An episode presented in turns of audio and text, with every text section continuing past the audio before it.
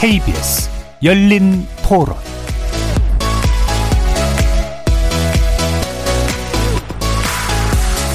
안녕하십니까. KBS 열린 토론 정준희입니다. 그 이후의 상황은 어차피 재판 결과가 나와보고 결과만 좀 접하면 되지 않나라는 생각에 생각보다 많은 관심이 지속적으로 있는 것 같지는 않습니다. 범죄 처벌도 너무 약하고 방송에서 노출이 좀 덜 되는데 하는 사람들은 계속 하지 않을까. 형량을 얼마 받았는지 뭐 재판 진행 과정이나 이런 거는 관심 밖으로 가 있는 거죠.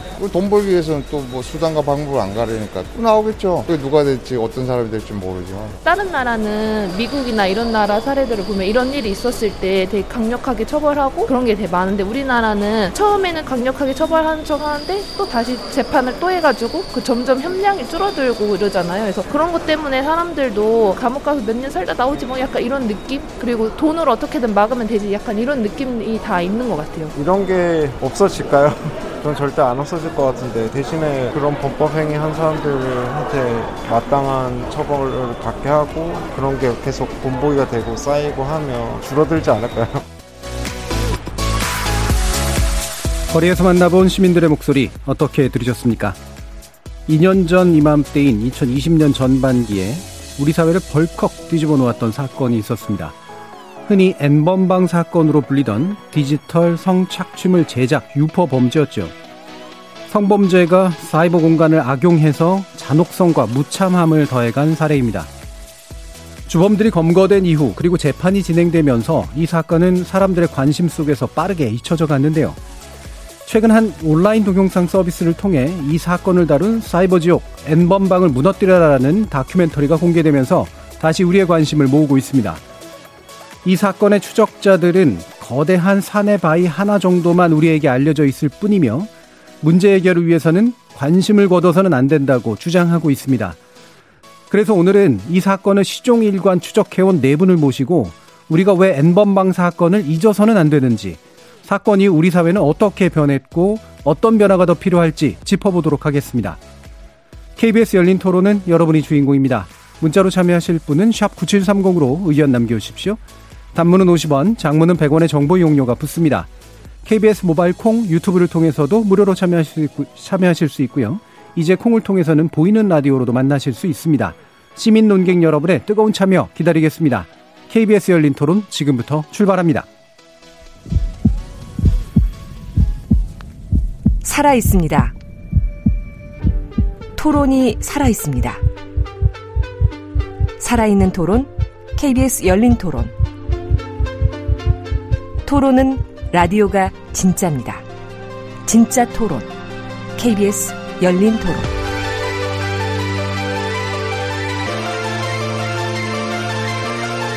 오늘 토론 함께 해주실 네 분 소개해 드리겠습니다.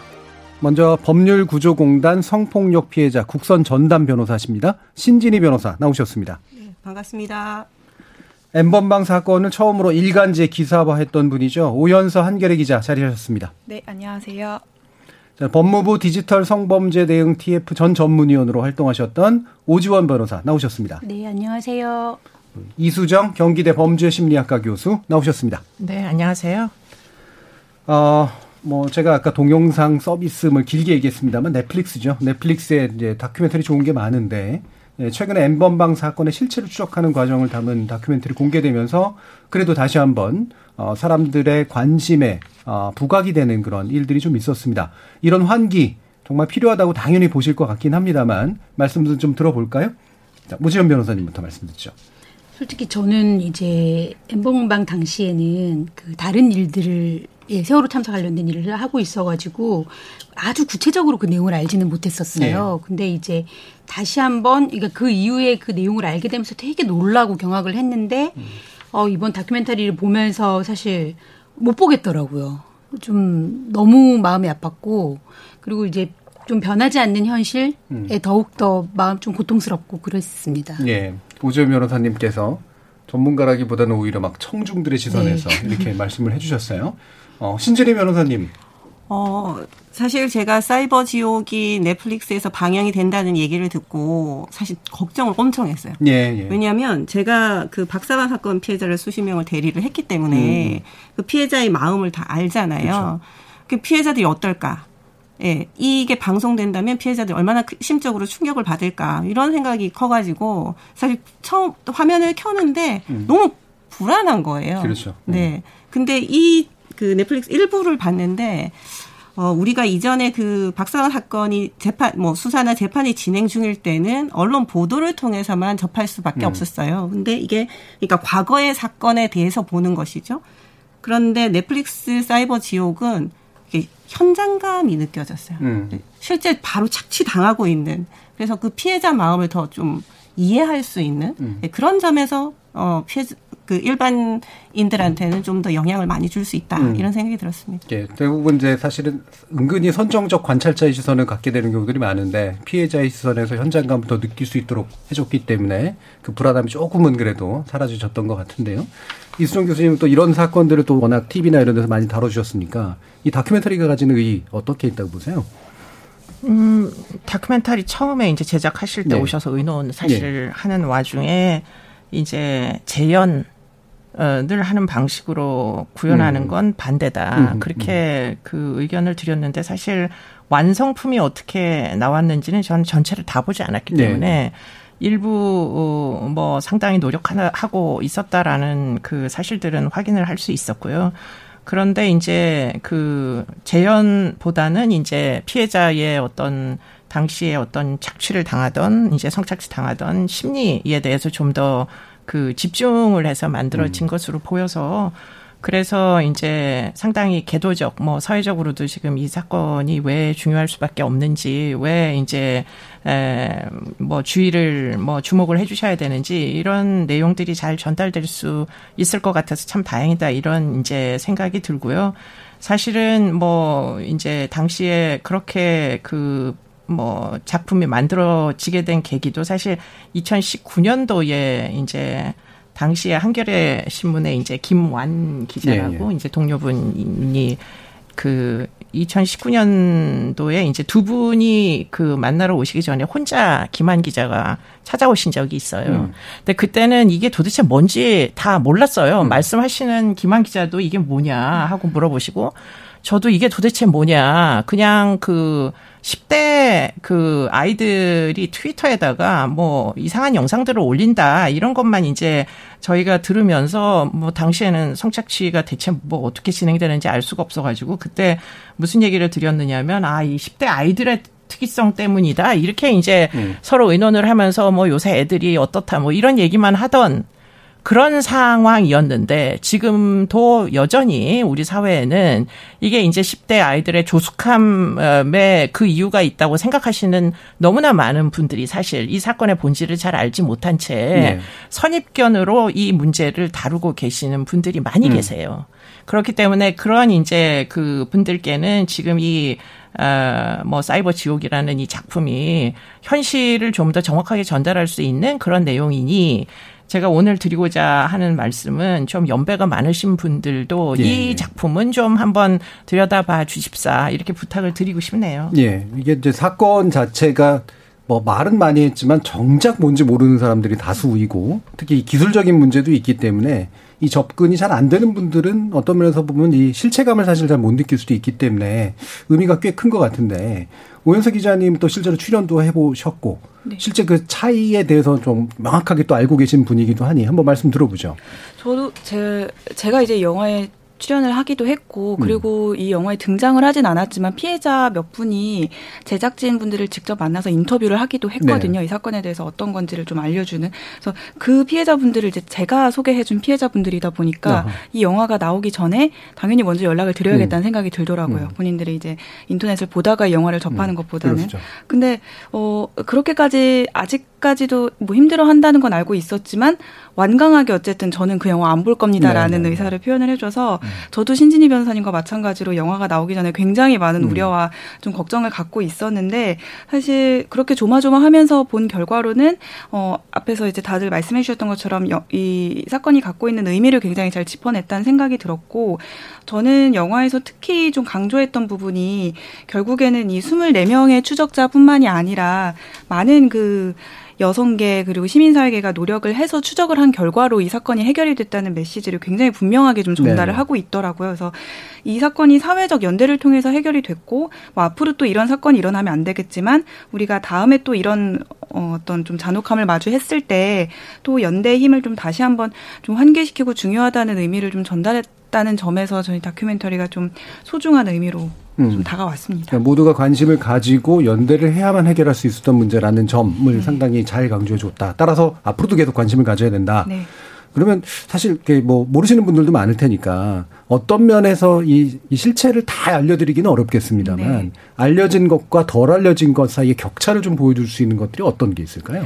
그 사실은 뭐 이 범죄 자체가 그동안 언론에서 다뤄지는 거는 뭐 보통 이제 엠번방이나 박사방 사건 이꼴 조주빈 이렇게만 네네. 좀 인식이 된 측면이 많았었거든요. 그래서 조주빈의 범행에 대해서는 사실 많은 사람들이 알고는 있는데 조주빈과 함께 범행을 저질렀던 뭐 흔히 본인이 표현했던 직원이라든지 공범자들에 대해서는 이들이 얼마나 범죄에 적극적으로 개입했는지에 대해서는 많은 사람들이 어, 잘 인식을 못하고 있다는 생각이 좀 저도 취재를 하는 내내 음. 그리고 취재 이후에도 굉장히 많이 그런 생각이 들었었거든요.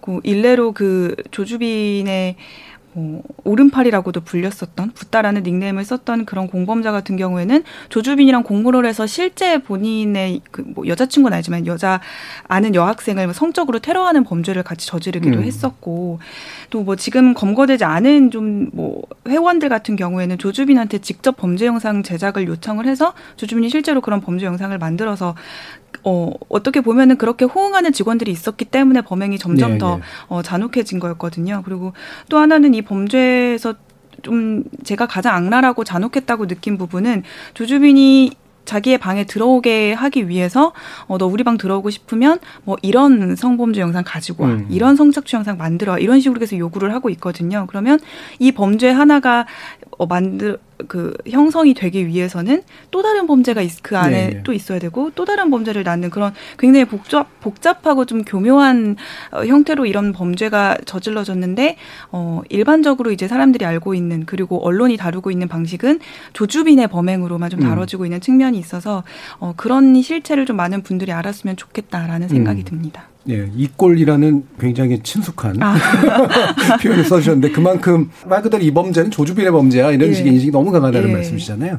근데 이게 이 한 사람의 힘으로만 되는 문제가 아닐 수밖에 없는 범죄의 그렇습니다. 다층성, 그다음에 다주체성 아마 이런 것들이 굉장히 강조돼야 된다라고 보시는 것 같은데 네, 이수영 교수님도 이 부분 동의하세요? 네, 뭐 음. 전적으로 음. 동의하고요. 문제는 어떤 사건을 봤는데 그 사건은 여자 아이들끼리 집단 폭행을 하는 사건이었는데 음. 성매매 조직이었습니다. 10대 여자 아이들 를 이제 랜덤 채팅 애플리케이션에서 뭐 성매매를 이제 유인을 하고 그리고는 어뭐 소위 이제 성매수범과 연결시켜서 이제 그 어린 아이들을 성착취하는 뭐 결과적으로 영상이 이제 탄생하고요. 그 영상들이 지금 이런 식으로 다크웹에서 이제 유통이 되는 이런 구조를 갖다 보니까 그러면 지금 박사방이나 엠번방 사건으로 인해 가지고 2019년도입니다. 많은 노력을 사실 했는데 그러면 뭐 과연 뭐 변했느냐? 예. 변화가 있었느냐가 저는 좀 굉장히 회의가 들고요. 다행히도 이 뭐 영화가 나와서 많은 분들이 경각심을 가지게 되셨으면 좋겠다 이런 희망사항은 있지만 나아진 게 하나도 없다. 이런 음. 생각들이 훨씬 비관적인 생각을 지금 많이 하고 있어요, 음. 사실상. 음. 네.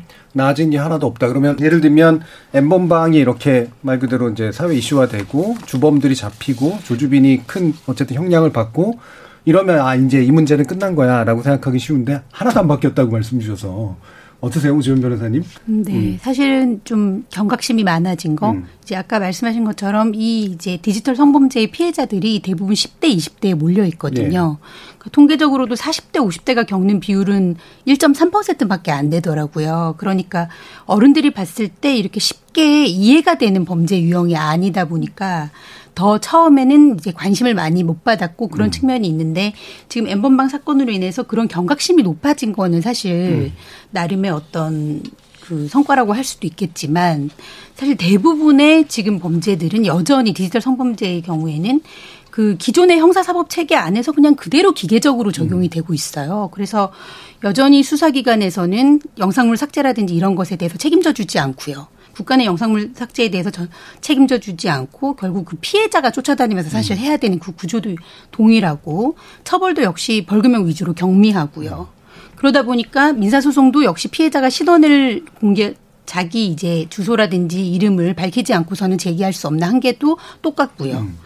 그러다 보니까 사실 대부분의 그 성, 디지털 성범죄 피해자들은 아동 청소년이든 성인이든 권리구제를 사실상 포기하는 경우가 너무 많은 그 현실은 사실은 변함이 없다고 볼 수 있을 것 음. 같아요. 음. 그럼 사실 또 한 가지 궁금한 게 이 범죄는 설마 또 계속되고 있는 거라고 생각하시는 분들이 있을 텐데 계속된다는 얘기잖아요. 계속됩니다. 음. 사실은 박사방 사건 뭐 조주빈이 42년형을 선고받아서 그거로 다 끝난 것처럼 돼버렸어요. 음. 그래서 그 이후에는 이런 사건들은 그렇게 이제 중형을 선고를 하니까 그 아무도 이제 겁을 내서 못하겠지라는 음. 그런 안이라는 생각이 있으신 것 같은데 음. 어, 전 지금 이거보다 더 끔찍한 사건들도 굉장히 많이 하고 있습니다. 예. 네. 음. 다만 그것이 얼마나 언론에 알려지느냐, 알려지지 않느냐, 이거에 차이가 있는 것 같습니다. 예. 네. 보통 이제 왜 뭔가 이렇게 범인에 대한 처벌, 그러니까 악, 악, 악당에 대한 처벌이 이루어지고 나면 평화가 올 것 같은데 음. 사실 더 심한 악당들은 여전히 활기를 치고 다니고 있고 문제는 개선될 여지는 잘 안 보이는 그런 측면들이 있는 것 같은데요.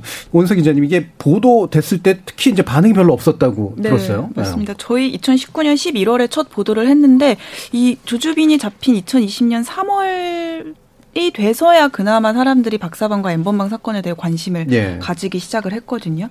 사실 어, 지금 생각하면 이, 이 범죄 너무 끔찍하고 당연히 음. 보도가 되자마자 사람들이 반응을 했을 것 같은데 그 당시에는 아무런 좀 반응이 없었고요. 저희가 어 일면 네, 일면에 이제 보도를 사화에 걸쳐서 했는데 음. 한화 한화 갈수록 이제 톱에서 점점 하단으로 아, 내려오는 네, 거를 오히려? 경험을 하면서 음. 아 이게 우리 사내에서조차도 중요하지 않다고 판단을 하고 있구나라는 음. 좀 회의감이 많이 들었었고 어 가장 좀 충격적이었던 거는 월요일에 이거를 처음 보도를 했는데 월요일마다 경찰 서울시 경찰청에서 정례 간담회를 하거든요. 이제 지금 서울 시내에서 어떤 사건들을 수사하고 있는지를 기자들이랑 질의응답을 하는 과정이 있는데 저희가 이걸 보도했으니까 보니까 월요일에 분명히 이게 주된 질문으로 나올 거다라고 음. 예상을 해서 그 경찰 형사님들이랑 이제 이 정도로 이제 답변을 정리를 하자라고 했는데 정말 단 한 곳, 단 한 언론사도 그 사건에 대해서 질문을 한 곳이 없었어요. 네, 그러니까 네. 언론사가 전체적으로도 이 범죄가 늘상 있어왔던 디지털 성범죄다라고 하는 좀 관성적인 생각이 음. 있었던 음. 것도 같고 그리고 당시에는 좀 뭐 그때는 뭐 조국 사태라는 워낙 큰 이슈도 있었기도 했고요. 그리고 뭐 사실 지금 와서 생각을 해보면 이 보도 방식 자체가 저희도 굉장히 많이 조심스럽고 워낙 좀 선정적인 네. 보도다 범죄다 보니까 많이 정제하는 과정에서 사건의 실체를 이제 명, 명확하게 드러내지 못했던 것도 좀 아쉬움으로 많이 남습니다. 당시에 네. 많이 이제 반향이 없었던 게. 네.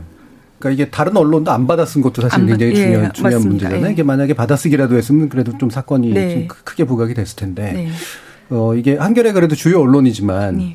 아까 이제 뭔가 저 제시 방식에서 혹시 문제가 있었나라는 생각도 좀 하셨는데 네. 이게 사건의 본질의 성격 때문인 것 같아서 우리 언론의 특성이나 아니면 제시 방식의 문제나 이런 게 뭐 좀 섞여 있다고 느낌이 드세요? 표현들을 많이 깎았고요. 음. 그리고 실제로 그 방에서 사용하고 있는 용어들이나 이런 것들을 보여줘야 이 범죄가 어떤 좀 구조를 갖고 음. 있는지를 보여줄 수가 있는데 어 이제 가해자들이 사용하는 용어들을 이제 다 정제해서 쓰다 보니까 이건 늘 있었던 범죄 아닌가라는 인식을 주지 않았나라는 네. 생각이 듭니다. 이게 참 난감한 문제인 게 네. 전달을 할 때 사실은 조심해야 되는 범죄이기 때문에 조심하지만 또 그러다 보니 사회적으로 뭔가 이렇게 부각을 시키기 어려워지는 그런 좀 난점들이 있긴 있는 것 같아요. 변호사. 음.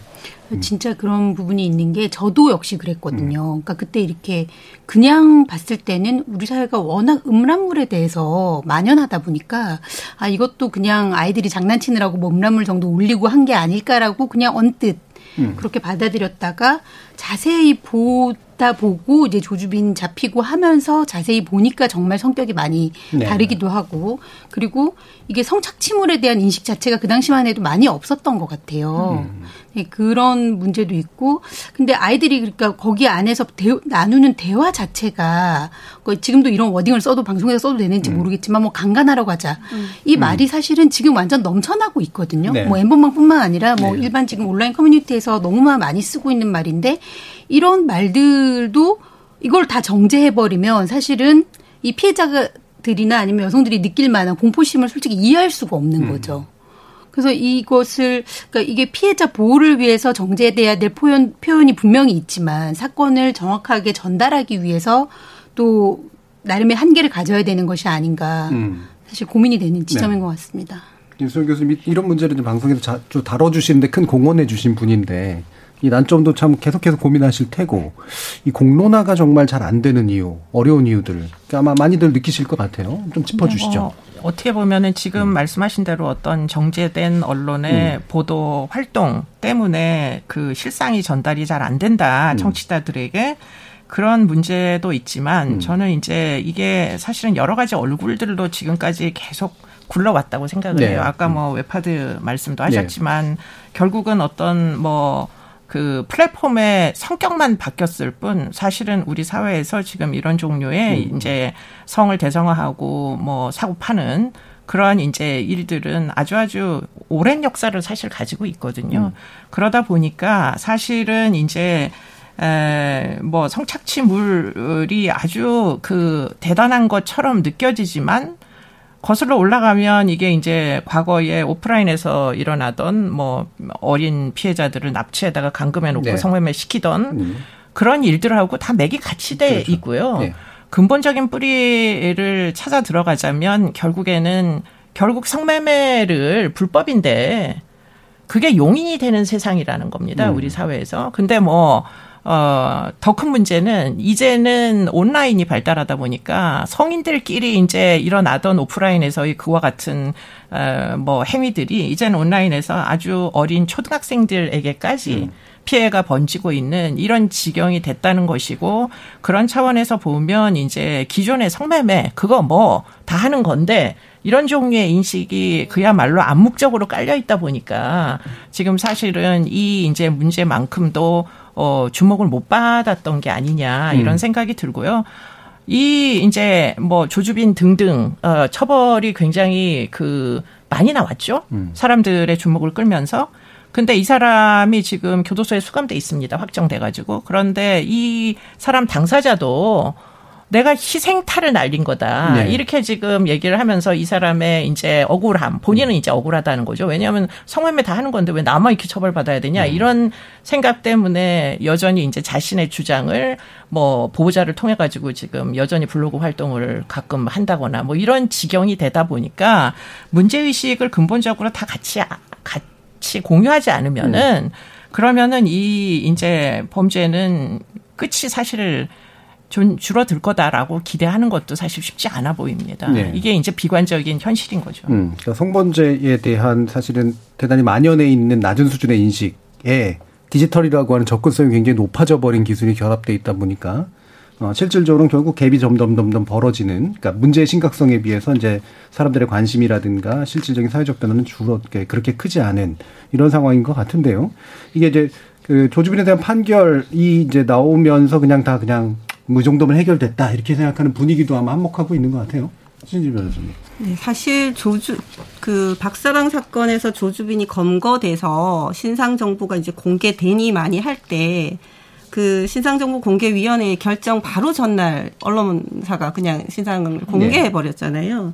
그때가 가장 국민들의 전 관심을 많이 음. 받았던 때가 아닌가 싶고요. 첫 번째 검거됐을 때, 두 번째는 뭐 이제 구속되고 어, 송치되고 요런 과정, 수사 과정에서는 그래도 국민들이 이게 뭐지라는 생각에서 호기심에서 많이 관심을 가지셨는데 이게 소송으로 넘어가면 즉 기소돼서 재판으로 넘어가면 보통 일반 재판에서는 공개가 되기 때문에 기자님들도 많이 오셔서 취재를 하시고 또 언론사별로 또 기사를 쓰잖아요. 음. 근데 이 박사방 사건이나 엠범강 사건은 이 비공개 재판이 거의 대부분 됐어요. 네, 네. 그러니까 기자님들이 오, 와서 거의 그냥 출석하는 것만 보고 다 나가시는 거예요. 그러니까 음. 쓸수 있는 게 없습니다. 음. 그러다 보니까 관심은 어 재판의 어떤 이 사건의 구조라든지 이런 쪽에 나오는 것들이 아니라 결과물인 징역 몇 년. 음. 이렇게 밖에 안 나오니까 관심은 더 떨어질 수밖에 음. 없는 그런 측면이 있었던 것 같습니다. 네. 그러니까 비공개가 이제 피해자 보호라든가 이런 부분들 때문에 이제 어쩔 수 없이 또 선택된 부분인데 이게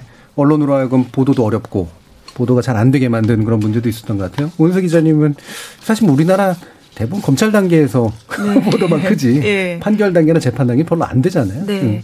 뭐 현실적으로 어쨌든 비공개 재판이어서 음. 기자들이 들어가지 못해서 기사가 많이 못 나온 경우도 있지만 음. 기자들의 인식 자체가 어쨌든 아까도 말씀드렸다시피 이 범죄는 조주빈의 범행이라는 인식이 굉장히 크기 때문에 네. 조주빈이 출석하는 재판에만 아하. 좀 관심을 많이 갖게 되는 그런 그렇죠. 경향도 네. 기자들 사이에 있었었고 그리고 저희 모두가 다 알다시피 이 범죄는 나중에는 이제 범죄단체 조직 인정이 음. 됐고 어 집단이 같이 저지른 비대면이긴 하지만 이게 집단 범죄의 성격을 갖고 있다는 걸 모두가 알고 있지만 조주빈의 조주빈이 직접 묶인 범죄가 아니면 다 조주빈의 그냥 아류 범죄 정도로만 네. 인식을 하는 거예요 기자들도 음. 별로 중요하지 않은 범죄 조주빈 이후에 나온 범죄도 그냥 조주빈의 아류격인 그냥 애들이 네. 따라서 하는 음. 범죄 정도로 인식을 해서 사건이 끝나지 않고 계속 진행되고 있음에도 불구하고 언론에서는 경우는 그렇게 이제 어 이제 조주빈 정도가 이렇게 중형을 처벌받았으면 어 사건을 이렇게 그렇게까지 끌고 가서 보도를 할 필요가 없다라는 음. 인식이 어 언론 안에서도 이제 관성적으로 있었던 거고 그런 거에 대한 좀 반성이 필요하다고 저는 음. 생각합니다. 뉴스 가치가 줄어드는 전형적인 예. 그런 예인데요. 그러니까 이게 문제의 심각성이 아니라 새로움에 의해서 네. 사실은 평가받는 것들이 측면이 많아서.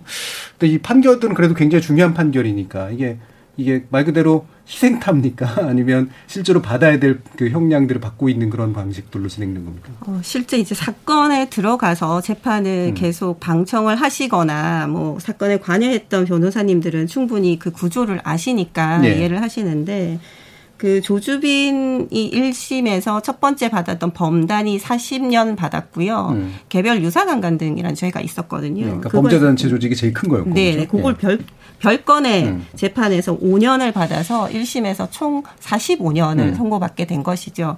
근데 항소심에서 병합이 됐어요. 그러면서 형량이 이제 줄었습니다. 그래서 음. 42년까지 떨어지게 네. 된 것이고 결국은 이제 확정되는 이제 그렇게 되는데 재판 중에 계속해서 조주빈은 혼자서 저지른 범죄다라고 얘기를 했기 때문에 음. 사실 오히려 그 공범들이 굉장히 수혜를 입은 네, 네. 네, 그런 사건입니다. 그러다 보니까 오히려 또 언론에서는 또 조주빈의 입만 쳐다보는 음. 그런 형, 형상이 나타나게 된 것이죠. 음, 네. 조주빈은 뭐 소용주의입니까? 뭐 어떤 심리인가요? 이런 어, 것들이 재판 중에 뭐 예. 검사하고 그냥 뭐 언성을 높이면서까지 예. 네, 뭐 그렇게 논쟁을 벌였으니까요. 음. 굉장히 자신감이 가득 찬 뭐 음. 그런 그런 발언들을 많이 했었습니다. 음. 네. 그래서 공범들 입장에서는 굉장히 감사하죠. 네. 다른 공범의 재판에서 증인으로 나와서 아무 관계 없다라는 얘기를 계속 음. 해주니까 공범들은 계속 조주빈을 부를 수밖에 없는 네, 그런 네. 구조가 나타났었죠. 이쪽에서 이수정 교수님 범죄 심리학적으로 좀 이해를 시켜주셔야 될 것 같은데. 그러니까 이 사람은 예. 굉장히 영웅 심리가 예. 이제 월등한 사람이고 뭐 어, 지금 좀 약간 병적으로 뭐 그 어떻게 보면 자기 열등감이 워낙 심하던 음, 사람인데 음, 음. 그것을 지금 이런 형태의 뭐 새로운 기술이나 아니면은 외관상의 심지어 이제 그 어떤 변화를 주기도 하고 돈을 음. 벌어가지고 그래서 자기가 그런 과정을 통해 가지고 뭐 이렇게 많은 사람들을 지배하면서 지금 이 유저들이 음. 하나도 처벌을 안 받았거든요. 음.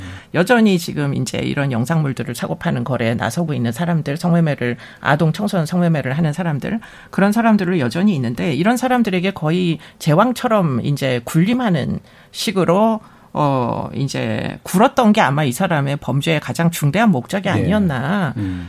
그런데 문제는 이 분이 이 교도소 안에서도 여전히 그와 같은 지금 위치에 가기 위한 노력을 하고 있다는 겁니다. 네, 교도소 네. 안에서 이 사람이 그 굉장히 학벌이 높은 축에 속하고요. 음, 음. 그리고는 이제 그러다 보니까 지금 이 어, 다른 그 뭐 수용자들 사이에 뭐 여러 가지 법률 자문도 해주고 음. 지금 그러고 있다는 얘기를 제가 간접적으로 들어서 네. 전혀 그 뭐 42년형을 결국은 받았으나 그것으로 과연 갱생의 어떤 뭐 엄벌주의적 어떤 계기가 됐을 것이냐 그게 과연 비례하는가 아, 저 약간 부정적인 이런 음. 입장을 취할 수밖에 없겠어요. 예. 죄책감을 느껴야 될 것 같거든요. 그렇죠. 예. 네. 근데 이제 그렇게 이제 죄책감이나 반성을 지금 하고 있는 것으로는 보이지가 않습니다. 예. 형량이 높다고 해서 죄책감은 없는 오히려 이제 소형주의 내지 뭐 속칭 이제 뭐 이왕이면 오래 살 거 범털로 살겠다 뭐 이런 식의 태도도 좀 있는 것, 같고요. 네. 예.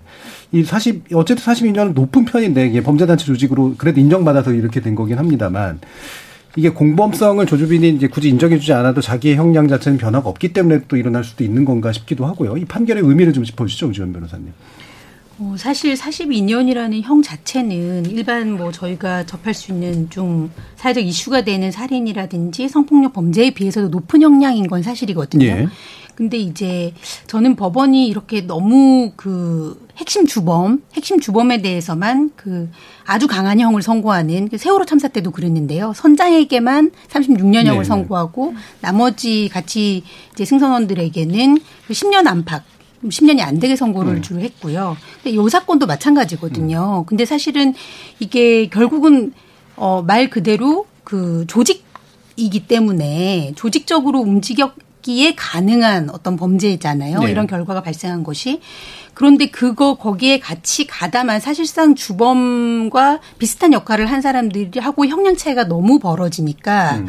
어좀 정말 여전히 우리 사회에 만연한 안 찍히면 된다. 네, 네. 그러니까 내가 뭐 가담을 하더라도 딱 완전히 사회적 이슈가 될 정도, 그러니까 조주민처럼 이렇게 찍히지만 않으면 괜찮다. 이런 음. 인식을 오히려 확산시킬 수 있지 않을까. 되게 우려스러운 측면이 있는 그러네요. 거죠. 예. 아니할 말로 내가 이제 조주민 정도만 아니면 사실 계속해도 될 만해. 네. 뭐 한번 해볼 만해 이런 식의 생각도 생길 것 같은데 이 주범들이나 이런 연관된 범죄자들에 대한 어, 취재를 혹시 오연석 기자님 해보셨나요? 어떻습니까? 분위기가? 어, 제가 사실 이 음. 방금 말씀하셨던 부분을 들으면서 생각난 게 뭐였냐면, 음. 어, 이 사건 일어나고 얼마 있지 않아서 성범죄 가해자들이 범죄의 그 수사 정보를 공유하는 카페들이 아, 있습니다 그렇죠. 인터넷에 음. 그런 카페에서 지금 이 사건에 대한 어떤 연루자들이 있지 않을까 예, 어떤 예, 반응이 있을까 하고 음. 봤는데 어 그때가 한창 엠번방 사건 국민청원 글 국민청원이 막 올라왔던 시점이었거든요. 음. 근데 그 카페 주인이 카페 공지에다가 그 국민청원 공유 링크를 올렸더라고요. 그래서 아 이제 테러 하려고 하는구나 예. 봤더니 이거 빨리 가서 청원하셔야 됩니다. 예. 얘네는 우리랑 질이 다른 가해자들입니다. 예. 엠번 우리는 엠번방이랑 다르니까 어. 엠번방 가해자들은 정말 처벌을 받아야 되고 예. 우리는 처벌받을 사람이다. 이런 식으로 선긋기를 하고 있더라고요. 아, 북한에서 그런 거 어. 보면서 아 정말 어, 어떤 그 디지털 성범죄에 대한 인식 자체가 가해자들 사이에서 굉장히 이제 왜곡돼 있는 상태구나라는 음. 것들을 많이 느꼈고 어, 조주빈 정 말씀하셨던 것처럼 음. 조주빈 정도만 아니면 그 정도로 처벌받지 않아 사회에서 다시 나와서 일할 수 있고 음. 다시 뭐 범죄 또 저질러도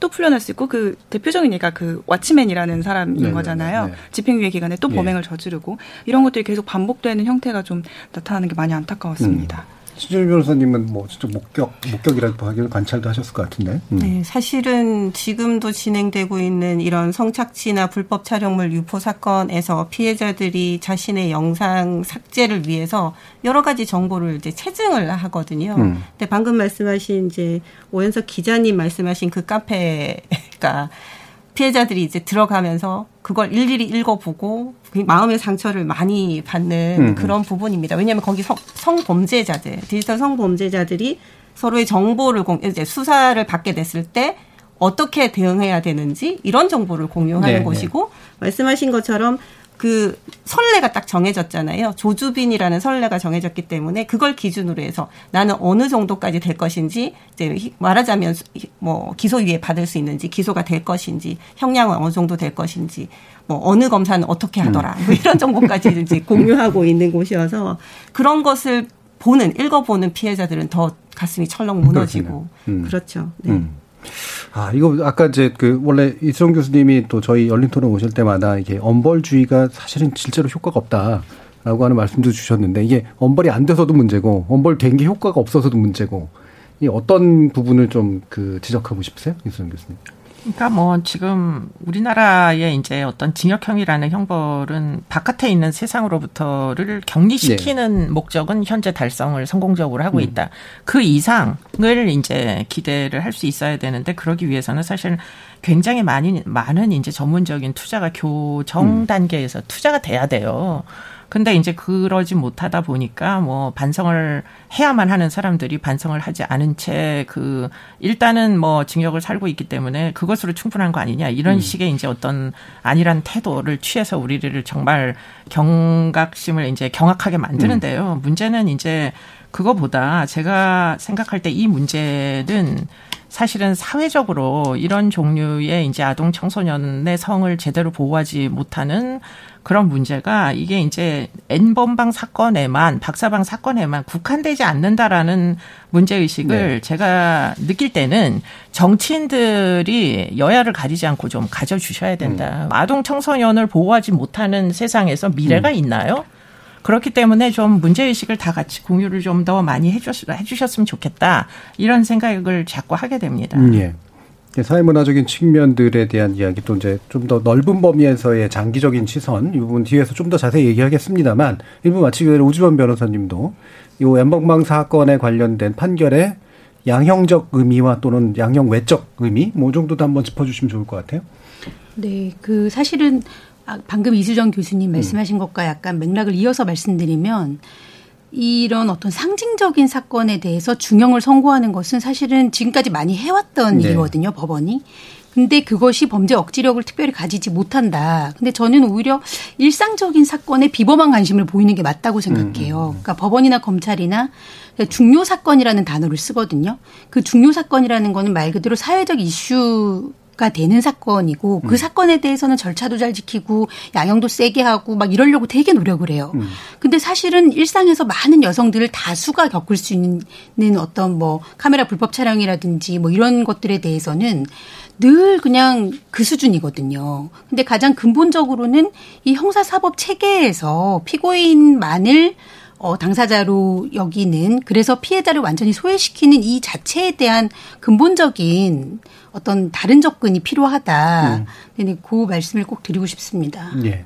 자, 이렇게 이제 범죄를 추적하고 잡아내서 처벌하는 문제와 함께 동시에 이제 우리 사회가 어떻게 좀 더 넓은 대응들을 해야 되는가 관련된 이야기는 어 2부에서 좀 더 이어나가도록 하겠습니다. 여러분은 KBS 열린 토론과 함께하고 계십니다.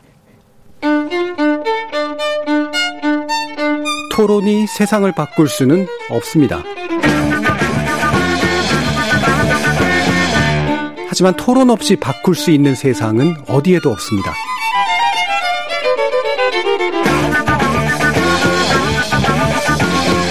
세상의 선한 변화를 갈망하는 당신. 정답이 아니라 질문의 힘을 믿는 당신. 우리 KBS 열린 토론에서 만납시다.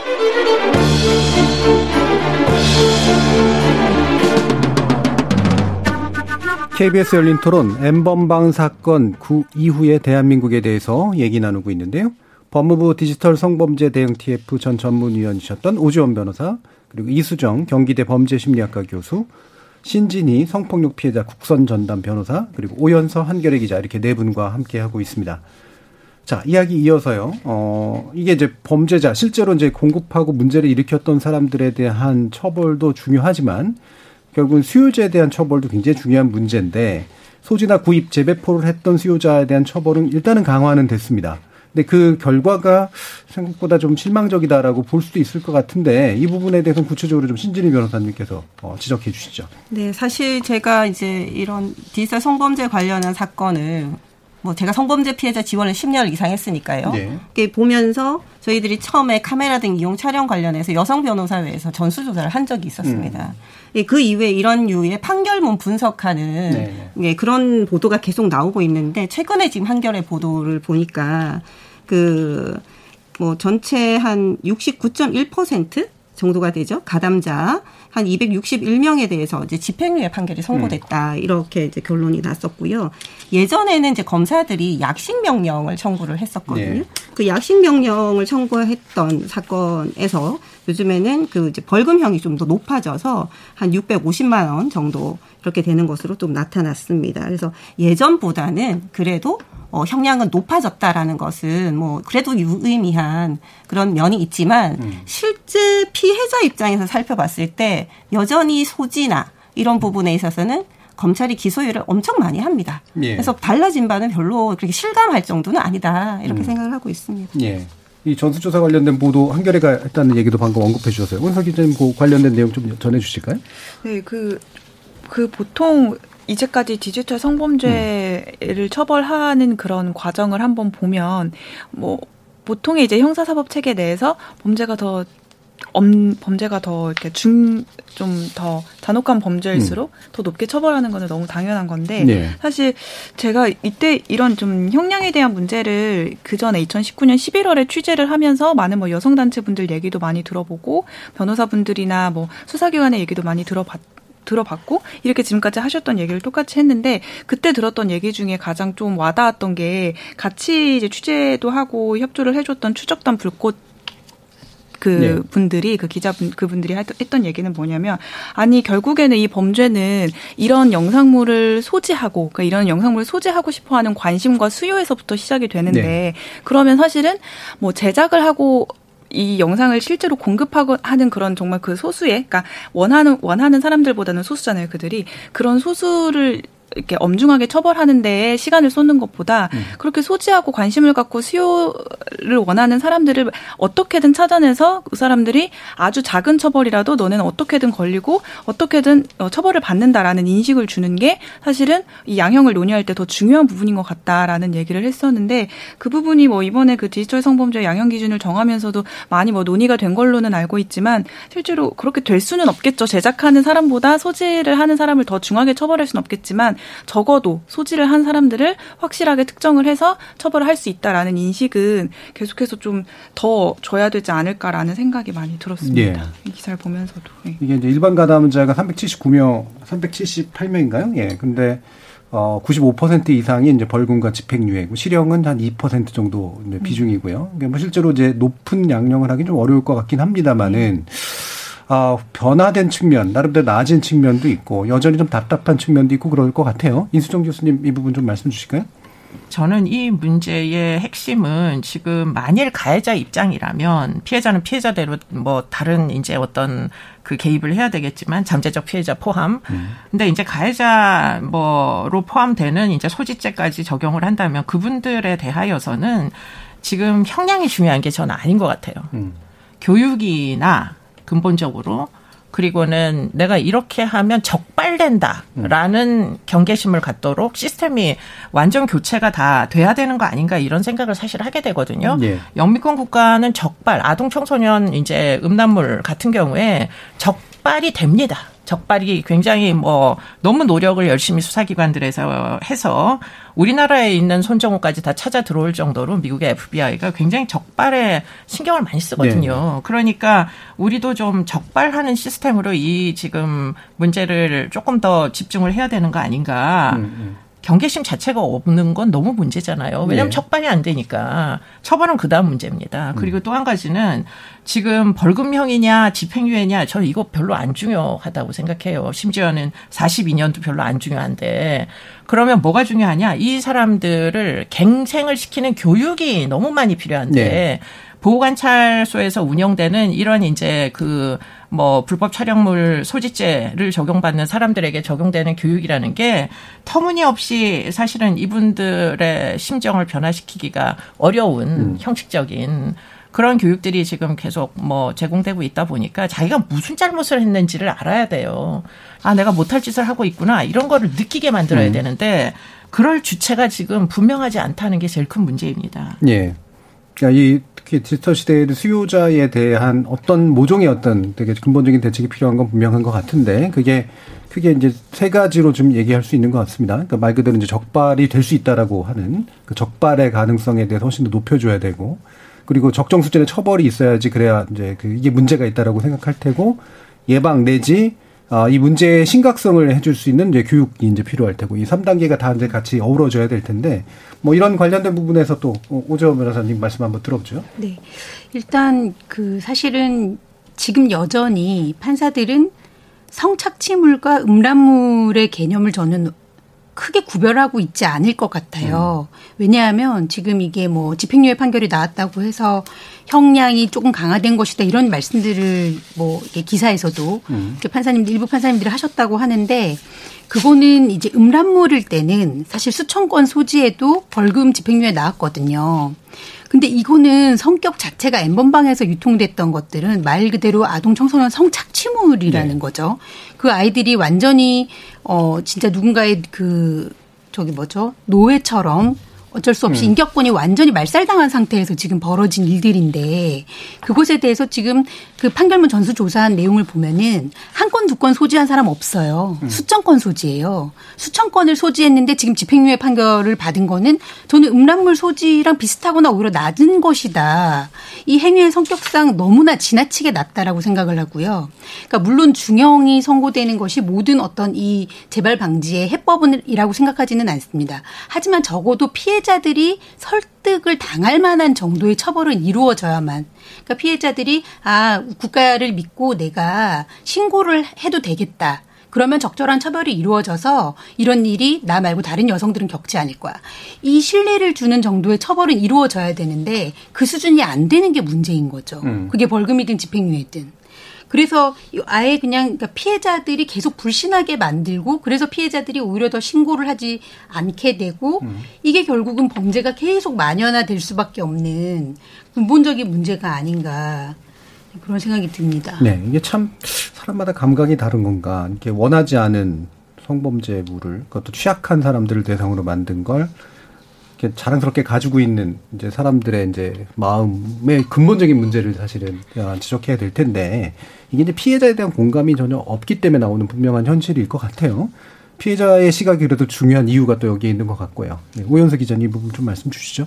그 피해자분들을 여러 번 이렇게 취재를 음. 하면서 느꼈던 게 뭐냐면 이 사건에 대해서 가장 잘 알고 있는 사람은 피해자들이구나라는 네. 생각이 들어서 수사를 하는 과정이든 뭐 수사, 조사, 취재를 하는 과정에서 이분들의 목소리를 가장 많이 들어야 된다는 생각이 들었는데 말씀하셨다시피 뭐 처벌도 약하고 뭐 사건이 알려지고 보도가 돼도 사회가 나아지는 게 없고 하면서 무기력감들이 학습이 되다 보니까 예. 피해자들이 나서지 못하고 있는 현실이 저는 굉장히 많이 안타까웠고요.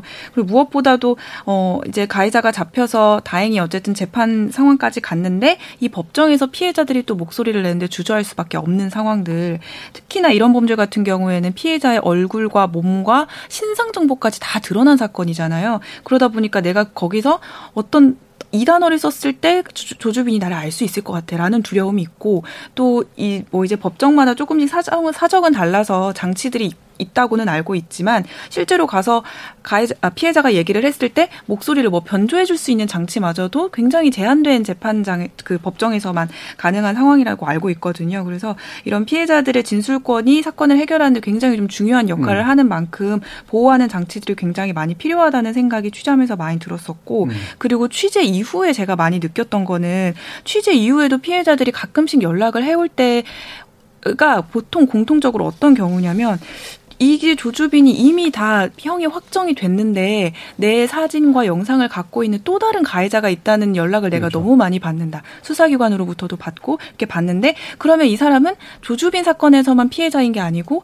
그 이후에 일어나는 사건에 대해서도 피해자인데 그러면 그 사건의 피해자로 묶여서 이 가해자도 처벌을 해주십시오라고 피해자가 당당히 목소리를 음. 낼수 있어야 되는데 그 피해자로 묶이는 과정 자체가 굉장히 어려운 거예요. 뭐 네. 뭐 수사기관에서 직접 연락을 해주는 것도 아니고 네. 누가 알려주는 것도 아니고 이런 상황이다 보니까 어, 사건이 진행되는 과정에서 피해자들이 이제 더 이상은 좀 배제되지 않았으면 좋겠다라는 생각이 많이 들고 음. 있습니다. 그러니까 근본적으로 이제 피해자가 진술권을 갖는 문제 그리고 피해자가 전반적으로 보호받는 문제가 그러니까 네. 제도적으로 일단 한 가지 지적을 해주셨고 또 한 가지가 이 디지털 범죄 특성상 요 사건에서만 피해자가 아닐 수 있는 측면들에 네. 대해서 어떻게 대처해 줄 것인가 이것도 네. 되게 중요해 보이는데요.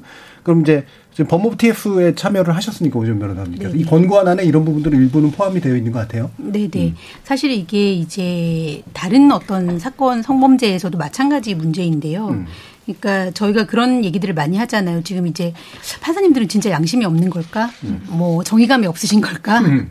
그런 얘기들을 그러니까 워낙 낮은 양형이 문제가 된 게 저희 사회가 오래됐고 근데 근본적인 어떤 해법에 대해서는 접근을 못 해오지 않았나. 늘 국회에서 어, 형량을 강화하면 이제 그리고 양형 기준도 거기에 따라서 기존 관례가 워낙 낮으니까 약간 올라가기는 하는데 판사님들은 또 장량 강경해서 최하한으로 선고하고 네. 계속 이런 식으로 그리고 뭐 벌금형 선고 사건 같은 경우 양형 기준이 자체가 아예 적용이 안 되는 거니까요.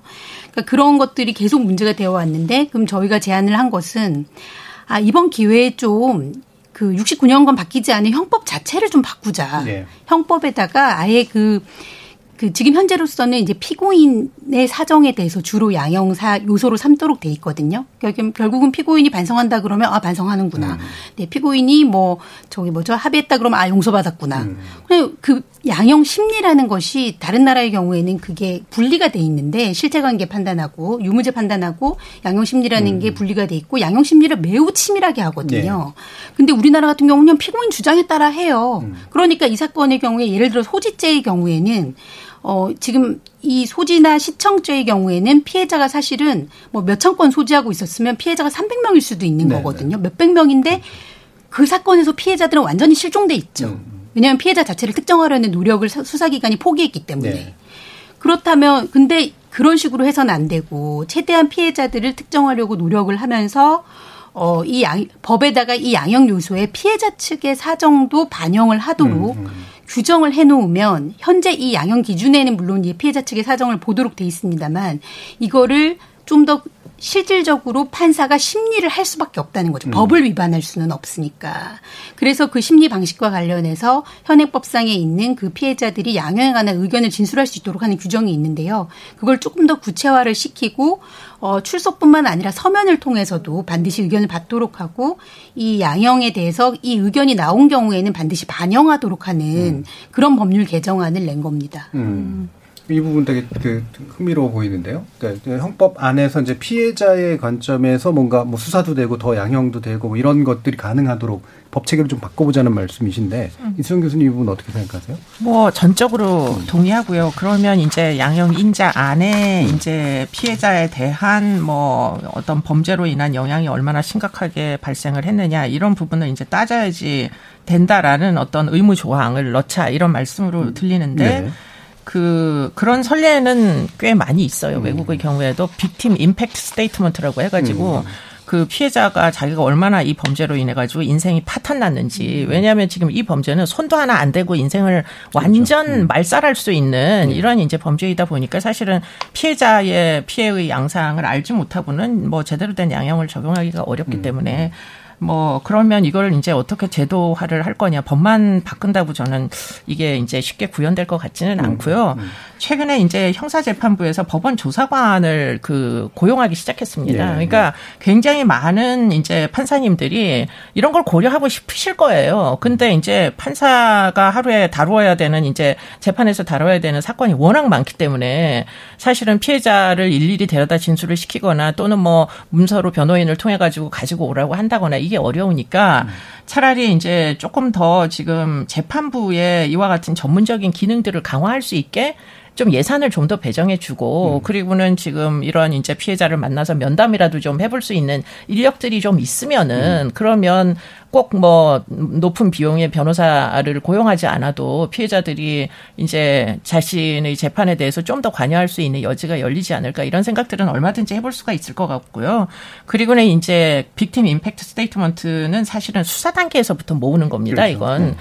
뭐 재판을 받을 때쯤 되면 이미 뭐 1년 후딱 지나가고 뭐 2년 가까이 돼서 받는 수도 있고 그런 음. 피해자들이 이미 인생을 다 뭐 어떻게든 회복하려고 노력 중인데 뒤늦게 재판한다고 네. 뭐 재판부에 추적할 리가 없잖아요. 그러니까 이거는 경찰 단계에서 이미 지금 이 피해자의 피해 진술에 대해서 이미 뭐 확보를 해놓고 있어야 되고 그게 수사 기록과 함께 넘어가야지 이게 음. 가능한 일이다 이렇게 보입니다. 예. 그러니까 수사 단계 뭐 양형 문제를 더뭐 당연하게 친다고 하더라도 기본으로 사실은 뭐 우리 왜 그 넷플릭스 드라마에서 나왔던 그 소년 범죄 같은 경우 보면은 마치 판관이 이제 막 조사를 할 수 있을 것처럼 음. 보이지만 실질적으로는 사실은 어, 문제가 좀 있고 그렇게 되면 또 이제 그 여러 가지 논란의 소지도 있고 실제와도 또 다른 면도 좀 있고 이제 그런데 그래도 그게 이해가 가는 면들이 좀 있었잖아요. 피해자들 많이 이제 보시면서 이런 부분들 이게 뭔가 이렇게 하여튼 제도적으로 변환되던 뭔가가 필요하다라고는 좀 느끼실 것 같아요. 네, 일단 음. 그 우리가 디지털 성범죄 이전에 신체 직접 대면에서 발생하는 음. 그 접촉형 성범죄 일 전형적인 방식의 성범죄인 경우에는 뭐 법원에서도 양형 조사를 상당히 많이 합니다. 음, 음. 어, 이수정 교수님 말씀하신 것처럼 양형 조사관들이 다 있기 때문에 법원에서 재판부가 직권으로 하는 경우도 있고요. 피고인 측이 신청을 하는 경우도 있습니다. 음. 다만 피해자의 신청권을 주지는 않습니다. 네. 네, 그 점이 조금 문제로 지적될 수 있는 것이고요.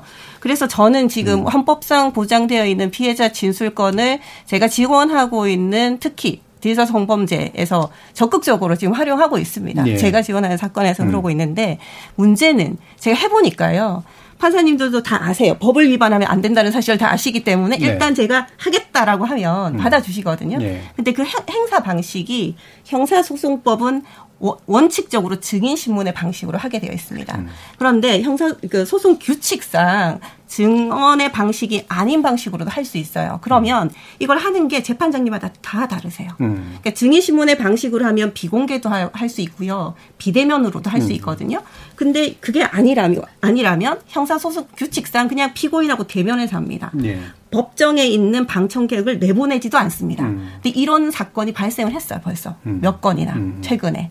그래서 이건 좀 심각한 문제거든요. 이게 제도 개선이 좀 필요하다 이렇게 생각을 하고 있습니다. 그래서 음. 이 부분에 있어서 뭐 피해 양형 진술 부분은 지금 경찰청에서 하고 있습니다. 네, 근데 이게 모든 뭐 성범죄라든지 모든 범죄 하는 것은 아니고 좀 적극적으로 하는 수사 관서가 있고 또 그러지 않은 수사 관서가 있고 이래서 그게 사람마다 다르다. 음. 네, 그래서 이게 좀 보편화되면 참 좋겠다 이런 생각을 하죠. 음. 그럼 또 이수준 교수님 이게 뭐 경, 그러니까 수사 단계에서 이런 것들이 되도록이면 많이 좀 되고 그리고 음. 부족하면 또 이제 재판 단계에서 뭔가 좀 보완하고 이러면 좋긴 할 텐데 네. 수사 단계에서도 어려운 여러 가지 이유들이 또 있을 거 아니에요. 그러니까 이제 지금 변호사님 말씀하신 음. 그 부분이 지금 경찰서에서 이제 피해 영향 진술서라는 음. 걸 사실 박 받기 받는 데도 있어요. 네. 안 받는 데도 있어요. 이게 네. 이제 문제입니다. 그러니까 서울 경기권은 그래도 뭐 어떤 특정한 유형의 범죄에 있어서는 특히 이제 피해자가 약자이던 뭐 아동이든 여성이든 이런 경우에는 사실 피해 영향 진술서를 받으려는 노력을 하는 곳이 있는데 문제는 이제 지방으로 가면 갈수록 그게 어려워지고 또 이런 것들을 경찰이 이해도를 갖고 있는 형사과 형사 같으면은 여청과에 요청을 해가지고 좀 받아달라 이렇게 하는데 네. 문제는 이해도가 떨어지면은 서울 경기권조차도 사실은 그 부서들끼리도 협력을 안 해요. 음. 그러니까 이런 것들은 어떻게 보면은 전반적으로 어떤 스탠다드한 매뉴얼을 만들어 가지고 뭐 음. 이렇게 할 때는 이렇게 하라고 훈련을 거치지 않으면 음. 알면서도 안 하는 경우들이 훨씬 많고 왜냐하면 시간이 소요되니까 음. 굳이 필요 없으니까 형법에는 법조항이 다 있는데 피해자에게 꼭 면담하라는 건 그렇죠. 없으니까 네. 안 해도 되는 것이죠. 음. 네. 그럼 또 또 한 가지 또 제도적인 면에서 그래도 좀 나아갔던 이른바 엠번법 방지법인데요. 지난 10일 통과됐고요. 지난번에 또 이수정 교수님 나오셔서 토론도 해주셨던 내용이기도 합니다만 어, 이게 이제 동영상, 불법 동영상 필터링 조치, 이 기술적 조치를 취하도록 하는 게 이제 개도 기간이 끝난 거죠. 이제 적용이 되는 건데, 어, 기본적으로 어떻게 진행되는 게 좋을지에 대한 의견도 좀 한번 여쭙겠습니다. 우주원 변호사님 먼저 말씀 주실까요? 네네. 일단 그게 이제 전반적으로 사실은 좀 종합적으로 보자면 음. 방금 했던 얘기랑 연결시킬 수가 그렇죠. 있는데요. 음. 그러니까 피해자들이 수사 단계부터 재판까지 사실은 절차 참여권이 제대로 보장되어 있지가 않은 거예요. 음. 그러니까 말씀하신 이런 문제들이 계속 발생하는 거는 피해자들을 절차에 참여시키고 어느 정도 피해자가 알아야 자기가 의견을 진술하든 뭘 하든 할 것이고 경찰들도 이걸 의무적으로 해야 되는지 안 하는지를 알 수 있는데 대부분의 피해자 절차 참여권은 피고인하고 정반대로 형사소송법에 규정돼 있는 게 아니고 음. 범죄 피해자 보호법에 아주 추상적으로 규정돼 있고 나머지는 네. 전부 내부 규정으로 돼 있어요. 음. 수사기관 내부 규정으로 돼 있으니까 수사기관들도 알면 다행이고 모르면 그만이고 음. 그냥 이런 수준 위법의 문제가 안 생기는 거죠. 음. 그래서 이런 권리들을 좀 총괄적으로 해서 범죄 피해자 보호법이든 아니면 형사소송법상에 음. 아주 강화를 시켜야 되고 이제 디지털 성범죄의 특수성과 관련해서 피해자들이 사실 가장 관심 있는 거니 영상물의 삭제인 거잖아요. 그렇죠. 네. 그렇다면 일단 두 가지가 있는데 원본 영상물 삭제를 당연히 원하겠죠. 근데 현재로서는 수사기관이 이것을 압수하고 몰수하는 데 있어서 그러니까 기존 법 규정들은 사실은 어떤 물건을 상정을 했기 때문에 네네. 몰수라든지 이런 삭제를 할 수 있는 권한 자체가 지금은 거의 없다고 음. 보시면 법적으로 보장되어 있지가 않습니다. 어, 그러다 보니 수사기관도 역시 마찬가지로 적극적이면은 일부 삭제, 그러니까 컴퓨터 하드디스크 압수했을 때 일부 삭제를 하는 거고요. 적극적이지 않으면 이건 못한다라는 식으로 또 나오기도 하는 거고 되게 혼선이 있는 음. 그런 상태이고요.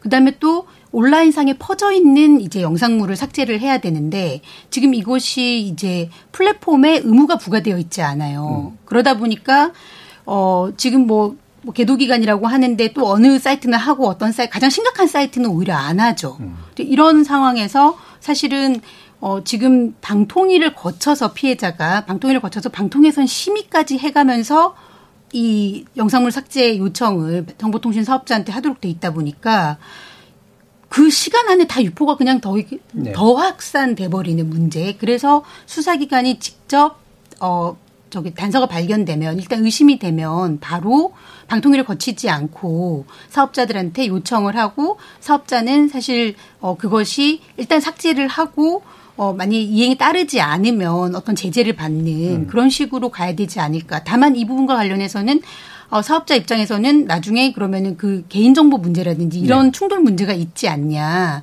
그 부분이 사실은 해결되어야 될 가장 이제 주된 음. 어, 쟁점이기는 합니다만 일단은 적극적으로 삭제를 하도록 하는 그 조치는 반드시 음. 필요한 것 같습니다. 오히려 좀 더 이제 단순하면서도 실효성 있는 것에 대한 측면들을 지적을 해주셨는데 또 지난번 논쟁할 때 막 검연 논란 막 이러면서 또 이제 한참 문제가 됐었잖아요. 음.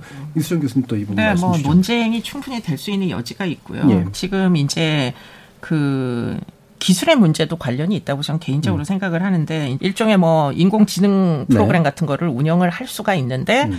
문제는 그러면 이 매칭의 정확 도가 음. 얼마나 높으냐 뭐 이런 음. 것도 이제 논쟁이 사실 되는 거고요. 그래서 이런 부분은 뭐 앞으로 시행을 하면서 점점 더 이제 그 어, 더 어떻게 보면 정밀도를 높여가야 되는 문제가 있는데 음. 그런 이제 그 기술적 필터링으로 그럼 충분하냐? 사실은 기술적 필터, 그러니까 일종의 이제 필터링은 기존에 그 모듈 값이 있어야지 여기에 매칭되는 것이 그 삭제되는 거잖아요. 네. 찾아내지는 거잖아요. 문제는 이건 적발이 아니라는 겁니다. 저는 근본적으로 적발을 해야 된다고 계속 주장을 하는 음. 거예요. 뭐 언제 언제나 그렇게 주장을 해왔고 그러려면 사실은 적발은 기계적으로만은 할 수 없습니다. 네. 그렇기 때문에 경찰에 정말 어떤 뭐 적극적 의지가 있지 않고는 적발이 어렵고요. 그러기 위해서는 수사 지침이나 이런 데서 뭐 여러 가지 위장 수사나 좀뭐 우리나라에서 이제 논쟁이 많이 되는 함정 수사식 이제 어떤 수사의 기법이 좀 더 전문화 돼 가지고 뭐 악영향은 좀 줄이 부작용은 좀 줄일 수 있고 어쨌든 아동 청소년에 대해서는 뭐 좀 더 적극적으로 보호할 수 있는 이런 방식의 과도 과 좀 과감한 어떤 그 수사 기법의 허용 이런 것도 전 필요하다고 생각을 합니다. 네. 어, 지금 엠번방 사건을 재조명하는 의미 어, 한번 또 한 시간 이상 또 깊이 있게 좀 살펴봤는데요. 아직도 답답하고 어려운 점들은 물론 많이 있습니다. 어, 방금 나왔던 그런 이야기들을 포함해서 법 체계 내지 문화, 인식 또 기타 사회적 대응 측면에서 좀 짚어주고 싶으신 부분, 보완해야 될 점이 있다고 판단하신 부분 한번 또 들어, 마지막 발언을 들어보도록 하죠. 오현석 기자님 먼저 말씀 주실까요? 네, 이 사건을 취재하면서 좀 뭐 이렇게 여러 번 인터뷰를 나가서도 처음부터 많이 했었던 얘기인데요. 뭐 범죄자를 갱생시키기 위한 어떤 교육도 중요하지만 일단 기본적으로 디지털 기기에 대한 친숙 친숙도가 그리고 접하는 나이가 굉장히 빠른 한국 같은 경우에는 아주 어린 시절부터 이 교육을 시작을 네. 해야 된다는 생각을 음. 취재를 하는 내내 그리고 그 이후에 또 이번에 영화를 보는 내내 좀 많이 생각을 했었습니다. 음.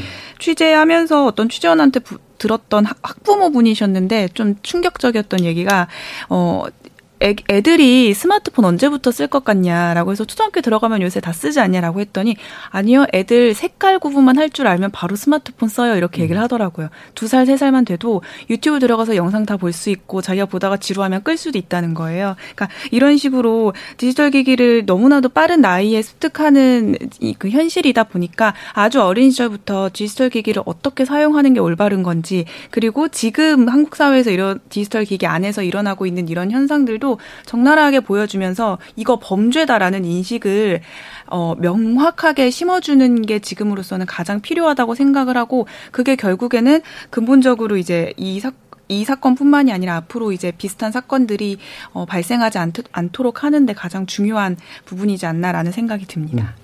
신지 변호사님.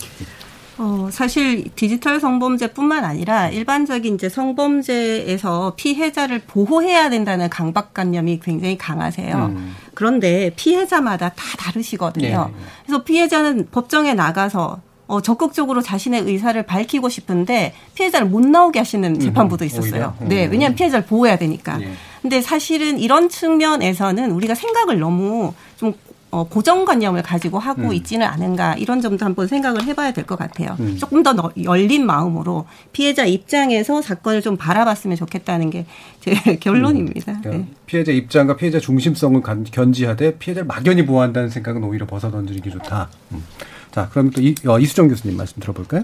지금 이제 기자님 말씀하신 그 디지털 literacy 음. 교육 굉장히 어린 아이들 때부터 하는 거 그것도 무지하게 중요하다고 저는 생각을 하는데 뿐만 아니라 거기다 더해서 이제 대부분 이런 이제 디지털 성착취로 그 피해자들이 흘러가는 통로를 막아야 된다는 생각이 좀 많이 드는데요. 음. 그 통로의 가장 핵심적인 건 뭐냐면 랜덤 채팅 애플리케이션 들이에요. 그러니까 이제 가스라이팅으로 아이를 유인을 해다가 뭐 위험한 상황에 그 노출되도록 그것이 뭐 가출 패밀리든 아니면 이런 성착취 범이든 그런 과정 중에 이제 그루밍을 하는 과정 이런 것들이 있거든요. 그래서 그루밍이나 가스라이팅 같은 부분이 지금은 불법이 아닙니다. 우리나라의 음. 경우에는. 근데 이런 부분에 대해서도 앞으로는 좀 관심을 갖고 이 이제 어디서부터 불법성이 존재하는 건지 하는 부분에 대해서 좀 연구도 하고 아이들이 좀 더 조기에 위험한 음. 지경으로 빠지지 않는 그 통로를 어떻게 막을 건지 음. 그런 부분에 대해서도 좀 연구를 뭐 고민을 좀 해봐야 되지 않겠나 싶습니다. 네.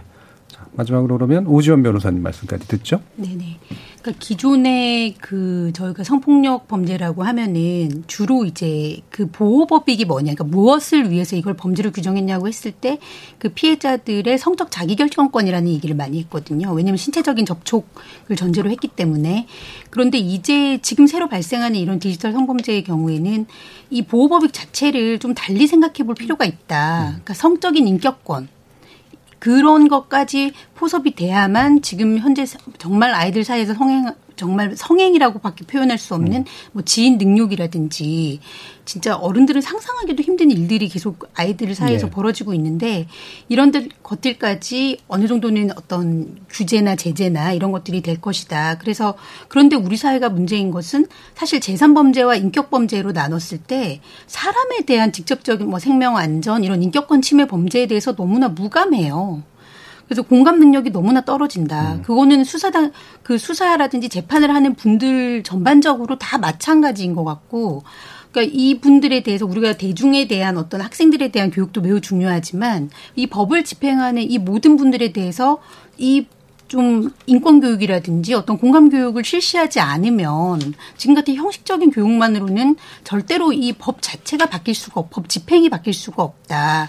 그러면 늘 언제나 입법은 되는데 이 실제 구현은 안 되는 문제는 반복될 수밖에 없고 음. 더 근본적으로는 그런 법, 법을 어떤 식으로 판사들을 교육하고 어, 법 집행기관들을 교육할 것인가 그 교육제도 자체에 대해서 되게 토론 형식이고 또 본인들이 고민하게 만드는 또 피해자들의 관점들이 어떤 것인지 좀 실질적으로 일일이 좀 서로 간에 논의할 네. 수 있는 구조를 만드는 그런 어떤 교육제도의 개선도 되게 많이 필요하다. 그 과정에서 이 사법 체계 자체가 피해자들의 인권을 보호하기 위한 것이고 지금 현재 피해자들의 권리를 어떻게 보장할 것인지 집행기관 스스로 많이 고민하고 어떤 결과물을 내놓을 필요가 있다. 이렇게 음. 생각을 합니다. 네. 오늘 논의도 그랬지만 뭐 논의 많이 하다 보면 결국은 교육으로 귀결되는 경우도 참 많은 것 같은데 우리 교육은 이거하고 전혀 다른 방향으로 가고 있는 것 같아서 약간 또 안타까운 마음이 듭니다. 자, 오늘 엠번방 사건을 기회로 다시 한번 디지털 성범죄 문제의 심각성 살펴봤는데요. 오늘 논의는 이것으로 모두 마무리하겠습니다. 오늘 함께 해 주신 이수정 경기대 범죄심리학과 교수, 신진희 대한법률구조공단 성폭력 피해자 국선 전담 변호사, 오연서 한결의 기자, 오지원 법무부 디지털 성범죄 대응 TF 전 전문위원신 변호사님 네 분 모두 수고하셨습니다. 감사합니다. 고맙습니다. 감사합니다.